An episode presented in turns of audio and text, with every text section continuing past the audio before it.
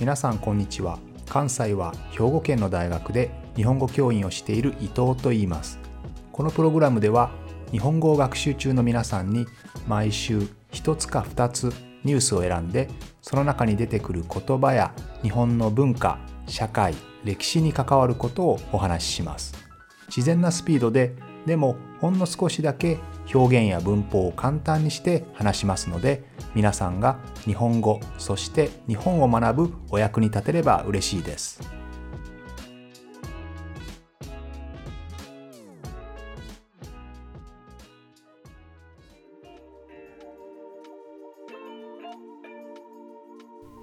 皆さんこんにちは。先週と先々週ですね。少し長期の出張で海外とそれから日本国内を少し移動していましたので2週間ほどこのポッドキャストの更新が途絶えてしまいましたけれどもストップしてしまいましたけれどまた今週から変わらず再開をしたいと思います。ということで、えそろそろ年末に近くなってきましたね。年末に備えて明るい話題をとも思ったんですけれども、えー、たまたま調査に行ったところがですね、まあ、外国に海外にルーツのある高校生、その高校に行ってきたんですね。ですのでちょっとその話をしたいと思います。あんまり明るい話題ではありませんけれども、まあ皆さんもこれ聞いてくれてる人はほとんどが外国の方ですので、その皆さんにも少し参考になればいいなと思ってこのお話をしたいと思います。外国にルーツのある高校生というのはですね基本的に日本にはいろいろな、まあ、生徒とか学生とかがいるわけですけれどあるいは児童ですねあちなみにですね児童といった場合子供ですね子供。で学校に通っている子供のうち、えー、主に小学生ですねのことは児童と言います。で中等教育つまり中学校とか高校に通っている人は生徒と言いますね。そして高等教育専門学校とか短期大学とかあるいは大学大学院の場合は学生というふうに呼ぶわけですけれどもこの児童とか生徒ですね。この児童生徒で外国にルーツのある人々。ですね。えこれらにいろいろな教育上の課題えチャレンジがありますのでまそのことについてちょっとお話ができればなと思います。まずですねこれら児童生徒日本語指導が必要な人たちが多くいます。全国に外国人の児童生徒がいるんですけれどもそのうちの約半分ですね45%ぐらいはそもそも日本語指導が必要な人たちです。ですので彼らが小学校や中学校あるいは高校で学ぶ時にはですねやはり言語的なビハインドがあるわけですねでまた日本に国籍のある人つまり日本国籍ナショナリティが日本の人もですね例えば海外生活が長かったりすると日本語指導の必要な学生児童生徒に含まれたりもします。2021年の調査では日本語指導が必要な児童生徒まあ、中学生高校生までですね小中高そこまでですけれども、えっと、5万8000人ぐらいいます。5万8353人いるんですけれどそのうち外国籍の、まあ、つまり外国の方は4万7000人で日本国籍の人は1万726人つまり1万人ぐらいはですね、まあ、5分の1ぐらいは日本人だけど日本の国籍を持っているけれども日本語がうまく話せない書けない、えー、そういった人たちがいるということですね。これらのうち外国籍の人、まあ、外国人の、えー、児童生徒はですね、まあ、その中には小学校とか中学校に通えていないという、えー、いわゆる不就学の学生ですね、まあ、就学就学というのは学校に行くということですけど就学ができていない不就学の恐れがある外国人の子どもの数というのはね全国で1万人ぐらいいるんですよね。これは2022年の調査です。文部科学省が行った調査ですけれども。その調査によると、えー、去年つまり2021年から去年ですので、えっと、2020年ですねその5月の時点で、えー、きちんと登録されている小中学生の年齢にあたる外国人の子どもたちは13万人います。13万人ですね。そのうちの7.5%、1万46人がですね、不就学の恐れがあるあの恐れがあるというのは不就学の可能性があるということですけれども、まあ、例えば連絡が取れないとかですねあの確認ができないということで、まあ、そういう人たちたちも、え不就学の恐れがある、まあ、可能性が高いということでこの人数の中に含まれています。で学校に行けている、まあ、生徒児童の中でもですねえー、きちんとした、まあ、日本語がなかなか話せない子たちも多いですからそうすると通常の普通の子どもたちとは違って特別支援学級、えー、ここで学んでいる人たちも多いんですね。特別支援学級というのは、まあ、基本的には例えば障害があったりとかね、えー、そういうような形で、えーまあ、通常とは違う教育トラックに乗っている人たちですけれども、まあ、そこで、えーまあ、学んでいる、まあ、学ばざるを得ないような人たちもいるわけですね。でこれは大変難しくてですね本当にこう発達が遅れていたり問題行動があるから特別支援学級に入っているのか、ね、そういった障害によるもの仕方のないものなのか、えー、単に言語がきちんと発達していないからなのかあるいは文化等の環境ですね。こういったものがつまり外国人であるということのファクターによって、えー、うまく通常の授業についていけないのかちょっとそこがですねきちんとわからないんですね。そこが難しい。ですのでまあとにかく、えー、日本の事業についていけないからえ特別支援学級に入れてしまっているという、まあ、そういうケースもあるわけですね。このような形でそもそも小学校や中学校にアクセスができていないという問題あるいはアクセスができていてもなかなか言語の問題があったりあるいは通常のトラックではなく特別支援学級で学ぶという、まあ、特別なトラックに乗って学んでしまっているというような、えー、そういうようなケースもあったりですねなかなかこう義務教育を終えてから次のステップですね、まあ、つまりは高校に行くというところになかなか行けないという現状があります。また高校に行くために、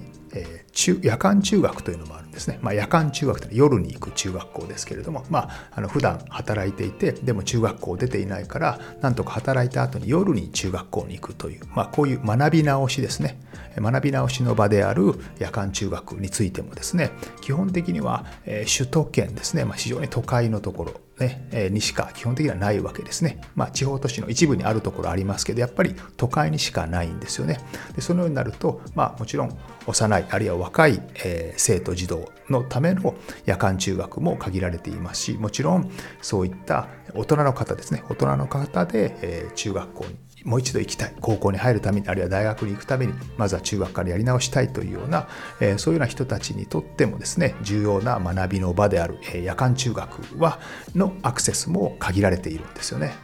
夜間中学に行けないということは高校へのアクセスも断たれてしまうということになります。このようにさまざまな問題を抱える義務教育における外国ルーツの、え児童生徒ですけれども彼らがなんとか頑張ってですね今度は高校に行こうとする。でそうすると、まあ、その外国にルーツを持つ子ども向けのですね高校入試ということで特別枠というのがあります。でこの特別枠もいろいろな問題がありまして定員外の特別枠と定員内の特別枠というのがあります。で定員外というのはですね一般の受験者、まあ、多くの場合は日本人の人たちですけれどもその日本人の普通の中学生がそのまま高校に入試で入ってくる。その枠とは別にその定員とは別に定員外に外国人のルーツを持つ人たちをこれだけ取りますよと。何人取りますよというえ定員外のきちんと枠を設けているスロットを設けているところとえ定員内ですねえ外国人選抜の定員はま大まかに決めて、まその範囲内でえどれだけ合格者を出すかというのを、ま各学校が自由に決めるという、まこういう定員内の選抜というのがあります。選抜というのはセレクションのことですね。この定員内の募集というのは、まあ、何人合格させるかどうかは各高校によって決められますのでなかなかそういった外国にルーツを持つ子たちをですね指導する、まあ、バックグラウンド環境が整っていないということで、まあ、枠はあるんですが長い間一人も合格者を出していない受け入れていないというそういう高校も残念ながらあるんですよね。先日こうした特別枠のある高校にインタビュー調査に行ってきたんですね。そこにはフィリピンやベトナムにルーツのある生徒たちがいたんですけれども、まあ、彼らにインタビューをしたんですけどねで彼らの多くはですね高校に入った時はその卒業した後はできれば大学に行きたい。ねで4年生の大学に行きたいと思っているわけです。で親もそのように思っていて息子娘にはですね大学に行ってほしいと思っているんですけれどもやはりあのそのうちの半分ぐらいはやっぱり日本語指導が必要な生徒たちでで、まあ、彼らがですねなかなか例えば数学とか理科とか社会などでそういった科目で良い成績を収めて非常に難しいんですね。でそうすると多くの場合は英語外国語を生かしてですね外国語系の国際関係の大学に行こうとするわけです、まあ、そういった学部学科を目指すようになるわけですね、まあ、その時点でかなり進路がナローダウンされてしまう狭くなってしまうんですね。国際関係とか観光とか外国語にしか行けないわけですからね。そういった形になってしまうわけです。でさらにですねその後やっぱり経済経済力というハードルが大きく立ちふさがります、え、どうしてもね4年生大学ってなかなか難しくてそこまでお金が持たないということでやはり2年ぐらいになってしまうんですね。でそうすると短大志望途中で変わってしまうわけです。それも短期大学の志望でかつ英語などによる減免があるところですね。英語の例えば英検の2級ができるあるいは英検の1級を持っていたら学費が安くなりますよ、まあ、こういったところに絞られてしまうわけですね。でそうすると、まあ、多く多くの選択肢がある大学の中からまずは短大に選択肢が狭くなってしまうでその上学部学科も外国語系国際系に絞られてしまうさらに学費の減免があるところに絞られてしまうという形で、かなりですね彼らのオプションというものが少なくなってしまうという問題があります。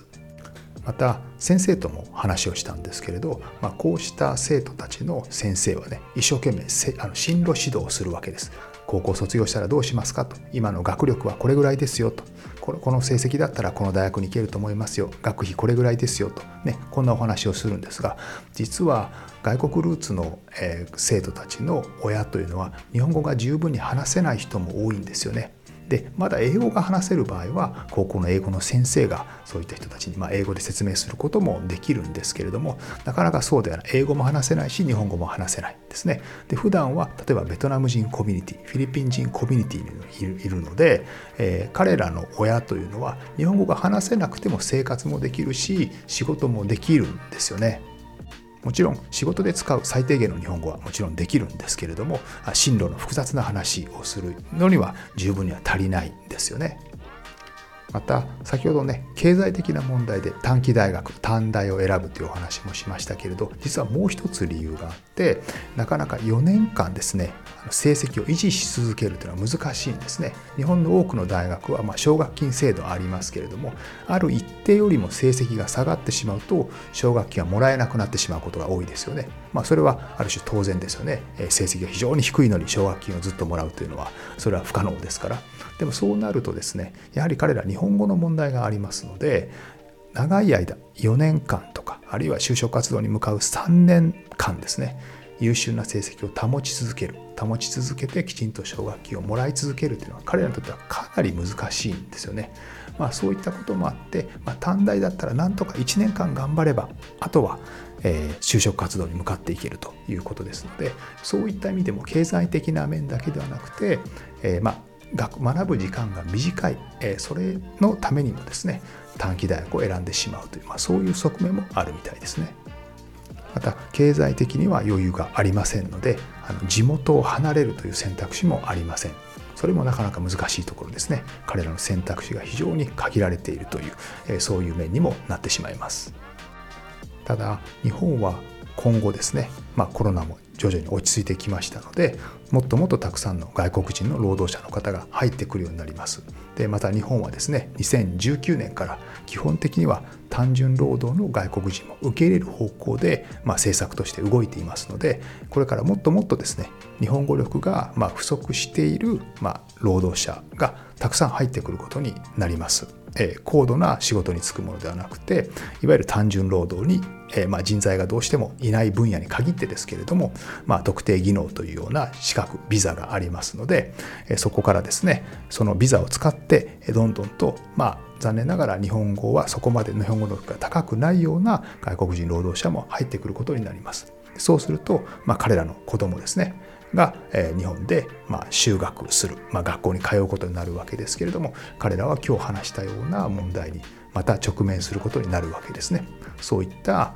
児童や生徒というものがどんどんこれから増えていくことになりますのでやっぱり早急な非常に急いだ対策がこれから必要になってくると思います。ということで、えー、年末のポッドキャスト久しぶりのポッドキャストですけれどもちょっと暗い話でしたけれども、まあ、我々がこれから真剣に考えていかないといけない、えー、外国ルーツの子どもたちのお話でした。また来週も聞いてくれると嬉しいです。